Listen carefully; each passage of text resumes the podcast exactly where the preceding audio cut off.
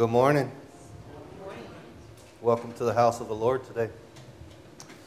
So, this has been a really good week. Uh, Tuesday night, we had our, our, our prayer walk, and uh, we, had a, we had a pretty good turnout. And it, was just an awesome experience, and everybody that I've talked to that was there and was involved just, just had how awesome it was just to go through the community and to pray. Um, we hit up the schools, the, the courthouse, uh, the hospitals, motels. Uh, United. I believe we had several people just driving around town praying. So that was awesome, you know, and, and we want to continue to do that. And we'll probably schedule another one here in a couple of months. But we don't have to wait till we do these prayer walks to pray for our community. You know, we can do it right here in church. We can do it at our homes. We can do it when we go to the store. We can do it as we're driving through town. So we just need to be in continuing, continuing prayer for our community and just for healing of our community and for the people in it. But it was a very awesome night, and I can't wait to do it again. And then yesterday, we started uh, our first meeting for the walk coming up in August. And I got to spend the day with some brothers that I really love and, and just to get to see them and hang out. And it's, uh, it's a month and a half away for this walk, and it's already full. And that's something that hasn't been happening here lately. You know, me and my wife, we always wonder why on the application it has $200 on there, and they were talking about way back in the day that people were trying so hard to get on these walks that they were, you know, they paid for their own way, and then it just kind of stopped. So they started having to sponsor people to try to get people to go on the walk. So the fact that it's coming back around and, and we're a month and a half ahead and it's already full and there's already a waiting list, and that's a good sign that you know there's a change coming. There's a change coming in our nation. There's a change coming in this community, and there's just Christian men and women are starting to step up, and man, that's just awesome. But I encourage y'all, you know, pray about it. You women, there's still room to get on the walk in September. Men, there's still room to get on the walk in October. So I encourage y'all to uh, to get signed up and to experience this and just to have an encounter with Christ that, man, it just it's life changing. For those of y'all that have been on it, it's life changing. I got good friends right here that I got to hang out with them all day yesterday. And then when I left, I got a text and he's asking me what time church started. So that was uplifting just to know that they were coming. And I'm not trying to throw you under the bus, man, but y'all don't let his image fool y'all. This guy's one of the best rappers I've ever seen in my life. in the Emmaus community, he's known as D Wizzle. he can get up and he can write some raps, and, and man, it's awesome. So, but I love this guy, and I'm glad they're here. So, will y'all please stand? We're going to read 1 Thessalonians uh, chapter 2, verses 1 through 8. It says, For yourself, for you yourselves know, brethren, that our coming to you was not in vain. But even after we had suffered before and were spitefully treated in Philippi, Philippi, as you know, we were bold in our God to speak to you the gospel of God in much conflict. For our exhortation did not come from error or uncleanliness, neither was it in deceit. But we have been approved by God to be entrusted with the gospel. Even so we speak, not as pleasing men, but God, who tests our hearts. For neither at the time do we use flattering words, or as you know, as you know, nor is a cloak for covetousness. God is witness. Nor do we seek glory from men, either from you or from others, when we might have made demands as apostles of Christ. But we were gentle among you just as nursing mothers cherish their own children, so affectionately longing for you. We were well pleased to impart to you not only the gospel of God, but also our own lives, because you had become dear to us. Will you pray with me? Heavenly Father, we thank you for this day, and we thank you for this opportunity just to come together and just to, just to receive your message. Father, I pray that you'll open up our ears to hear this message and open up our hearts to receive it. Father, I just ask that you'll remove me from this situation and just let your spirit flow through me. Father, I ask you these things in Jesus' name. Amen.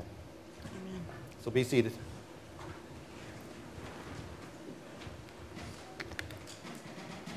So, a disciple is a follower of Jesus Christ. It's someone who learns from Jesus to live like Jesus. It's someone who, because of God's grace, conforms their words and ways to the life of life to the words and ways of Jesus. So I ask, are you a disciple of Jesus Christ? And if you answered yes, then I ask you, are you discipling to others?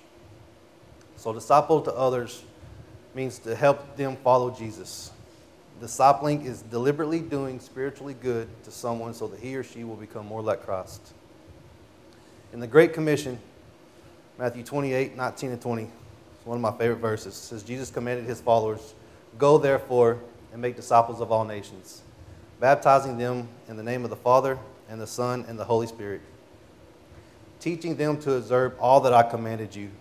And lo, I am with you always, even to the ends of the age. I see this command to make disciples applies to all who follow Jesus, not just to the preachers or the missionaries. And I love the way it says to all nations, you know, and, and a lot of people use that as, as an excuse and a crutch to, well, I don't have the money to go to other countries. I can't go to other nations. But the other nations means all people. You know, we're, we're missionaries, we're preachers, we're disciples everywhere we go. And God has given us each spiritual gifts that'll help us to use in serving Jesus. 1 Peter 4 10 and 11 says, Just as each one of us received a gift, use it to serve one another as good stewards of the varied grace of God. Whoever speaks, let it be with God's words. Whoever serves, do so with the strength that God supplies, so that in him everything so that in everything God will be glorified through Jesus Christ. To him belong the glory and the power forever and ever. Amen. You know, I love that right there. So that everything, so that in everything God will be glorified. Man, if we could just live that lifestyle where everything we do glorifies God, just think of the difference this world would be. But part of the command to love others is using your gift to lead others to Christ. That's what discipleship is. So if you're a follower of Jesus, you should be using your gifts. And today I want to talk about effective discipleship. See, discipleship is not a program that you can sign up for in church. It's a culture of the church. And it begins at our homes with parents teaching their kids and discipling their kids. And it should be a rippling effect that goes out into the church and into the community. And Paul gives three crucial ingredients in our key text today for effective discipleship that is built on a godly message, through a godly manner, and with a godly motive. See, the godly message is the gospel, the godly manner is love for others, and the godly motive is to please God with all your heart. So, if you're doing all three of these things, God will use you. So, I want to look at these three aspects of discipleships. First, discipleship is built on a godly message. That's the gospel of God. As we know, Paul faced many attacks from preaching the gospel. In verses 2 and verses 8, he refers to it as the gospel of God. You see, it's not a gospel that he made up, it's not a gospel that any of the other disciples made up. It came directly from God who revealed it to him. And this gospel stands against any other system of religion in the world, including those religions that try to go under the banner of Christianity. So these false gospels preach that the way to get to heaven is by some program of good works, that faith in Christ and good works are combined, that by doing penance for your sins, going to church, having moral behavior, helping others, and giving to the church, that you can accumulate merits to get you into heaven. But that's not the gospel. The gospel is that we are saved from God's judgment by grace alone, through faith alone, in Christ alone, resulting in good works. Ephesians 2 8 and 10 says, For by grace you have been saved through faith, and that not of yourselves.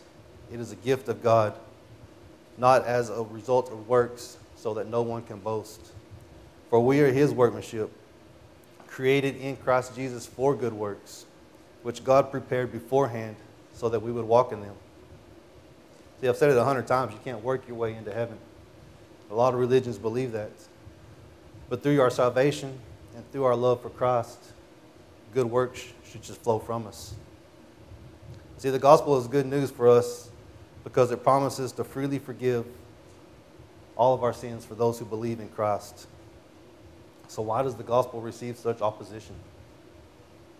Why would anybody have a problem with such great news? Because the gospel confronts pride and it takes away all grounds for boasting in our good deeds. It requires us to admit that we are sinners in need of a Savior. It requires us to humble ourselves before God And for a person that's full of pride, that's a very challenging task. And for unbelievers, they don't want to hear of God's wrath and the judgment against sinners. So they oppose the messengers of gospel, the messengers of the gospel. But even when they oppose us, we should never back down or apologize for the message. Paul was mistreated for preaching the gospel, but he never changed it. I had a guy yesterday. I mean, and this guy, he's just, uh, he's very spirit filled, and the way he tells the stories is just beautiful. So I'm going to try to tell it the way he did, but I'm going to mess it up, so I'm telling you ahead of time. It's not going to be near as good as the way he said it. But he said that there was this guy, his name was Saul, and he was walking down the street, he had an encounter with God. The next day, his name was Paul. He said, so he went to one town, and he said, hey, y'all, let me tell you about what happened. I was walking down the street, and I had an encounter with God. And he said they started throwing rocks at him knocked him out, drug him out to, this, to the edge of the city, and left him there. You know what he did? He got up, went to the next town, and said, Hey, y'all, let me tell y'all something. I was walking down the street, and I had an encounter with God. And he said this continued and continued and continued. And he said one day he was headed to Jerusalem, and he got beat up so bad that the guards had to carry him into the garrison. But on his way up there, he said, Hold on, y'all, just let me tell these people one more thing. And they're like, You sure you want to tell them? And he's like, Yeah, let me tell them one more thing. They're like, All right. So he gets up there and he says, Hey, y'all, let me tell y'all something. I was walking down the street one day and I had an encounter with God. You see, no matter what happened to Paul, no matter how much opposition that he had, he continued to preach the truth of the gospel with love.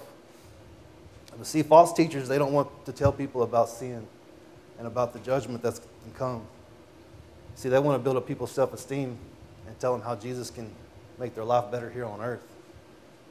But as disciples, we should be more concerned about eternal salvation than temporary life. And second, discipleship is built on a godly manner, which is love for people. 1 Thessalonians 2 7 says, But we were gentle among you, just as a nursing mother cherishes her own children. So when people feel the love of Christ through us, they will be more likely to listen to the gospel that we have to share. This is something that's very hard for me to be gentle. Sometimes I just feel like, man, if I already told you once, I shouldn't have to tell you again. I guess that's the father in me. You know, I, I don't want to have to tell my kids more than once. And gentleness is not often respected, a respected quality in our society. More often, it's power and assertiveness that, gain, that gains all the respect. But gentleness is love in action, being considerate, meeting the needs of others, allowing time for the other person to talk, and being willing to learn is essential for the Christian men and women. Just like the image of a nursing mother holding her baby next to her, protecting her child is the picture of love, we should have that same love for others. And you mothers know that these babies take up a lot of time. They're, they dirty their diapers. They scream when they're hungry or when they don't feel good. They wake you up in the middle of the night. And they require a lot of attention. Well, guess what? So do new Christians. They have a lot of questions. They stumble many times. So that means that you can't love others unless you're willing to sacrifice yourself and your time and to be inconvenienced. But it's through your love that they will grow. See, Paul had deep feelings for these new converts, and he let them know verbally. In verse 8, he says that they were pleased to not only impart the gospel of God, but also their own lives on them. A part of loving others and sharing your soul with them involves being vulnerable and open. We can't try to make others believe that we have it all together. We should live openly and truthfully before God and before others. We can't effectively disciple unless we're willing to be truthful about our own failures and our own struggles. And third, discipleship is built on a godly motive, pleasing God from the heart. Paul gives us several ways to please God from our hearts. We can please God when we seek His glory and not our own. 1 Thessalonians 2 4 says, But we have been approved by God to be entrusted with the gospel. Even so we speak, not as pleasing men, but God who examines our hearts. God lived his life with a Godward focus. And pleasing God and glorifying God begins at the heart and thought level, since after all, God examines our hearts. We can fool people out in public on who we are, but God knows our hearts. So we have to change the way we think. We can please God by enduring trials with steadfast joy. That's a hard one, ain't it? I mean, how many of us are going through trials and just want to celebrate? All right, God put me in another trial. You know, that's not the way we think. We start thinking, man, get me out of this. What have I done to deserve this? But Paul mentions that he and Silas were mistreated many times. And in Acts 16, it tells about the, says that they were beaten and put in jail without a trial. But at midnight, they were singing praises to God. And he wrote Philippians while he was in prison in Rome. And Philippians over, overflows with the joy for the Lord. Philippians 4 4 says, Rejoice in the Lord always. Again, I say rejoice. Now, if you're sitting in prison for something that you haven't done, can you imagine just sitting there saying, Rejoice in the Lord? You know, he's facing execution and he's just rejoicing in the Lord. No matter what Paul was going through, he continued to joyfully preach the gospel wherever he went. I've seen many people begin to follow God and to serve the Lord, but when they get criticized or they go through the first little trial, they quit. They drop out of church completely or they distance themselves from serving. But when you're serving the Lord, it's not going to be a Sunday picnic. It's not a little walk in the park. It's a spiritual warfare. And the more you serve, the more the enemy is going to attack you. And the sad thing about it is these attacks don't usually come from the outside world. They often come from the church or from your own family. And we please God through pure doctrine. 1 Thessalonians 2 3 says, For our, our exhortation did not come from error or uncleanliness, nor was it deceit. See, the truth of the gospel is found, foundational. God is the God of truth, whose word is truth. Paul tells Timothy and Titus repeatedly to use sound doctrine. Sound doctrine leads to spiritual health, while weak doctrine leads to spiritual sickness and disease. 2 Timothy 4 1 through 5 says, I charge you therefore before God and the Lord Jesus Christ, who will judge the living and the dead at his appearing in his kingdom. Preach the word. Be ready in season and out of season. Convince, rebuke, exhort with all long suffering and teaching.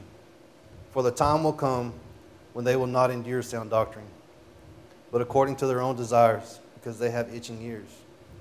They will heap up for themselves teachers and they will turn their ears from, away from the truth and be turned aside in fables. But you be watchful in all things, endure afflictions, do the work of the evangelist, and fulfill your ministry. We're living in that time right now. People don't want to hear sound doctrine anymore. When you start preaching the truth of the gospel, they start turning their backs on you. We've got churches that are splitting up because they've changed what the, what the gospel says. And when you preach the biblical truth, you're going to be attacked. But you can't change it. We can't change what the Bible says just because we're hurting somebody's feelings. Because the people that are attacking you, it's because they're comfortable living in their own hidden sins. But we have to be bold enough to speak the truth because it's essential for effective discipleship. And we please God by avoiding deception and manipulation. 1 Thessalonians 2 5 and 6 says, For neither at any time did we use flattering words, as you know, nor a cloak for covetousness. God is witness. Nor did we seek glory from men, either from you or from others, when we might have, might have made demands as the apostles of Christ. A deceitful person will tell you what you, what you want to hear. They have a good way with words. A lot of times we call them insurance salesmen. They enjoy getting up in front of, and talking in front of people.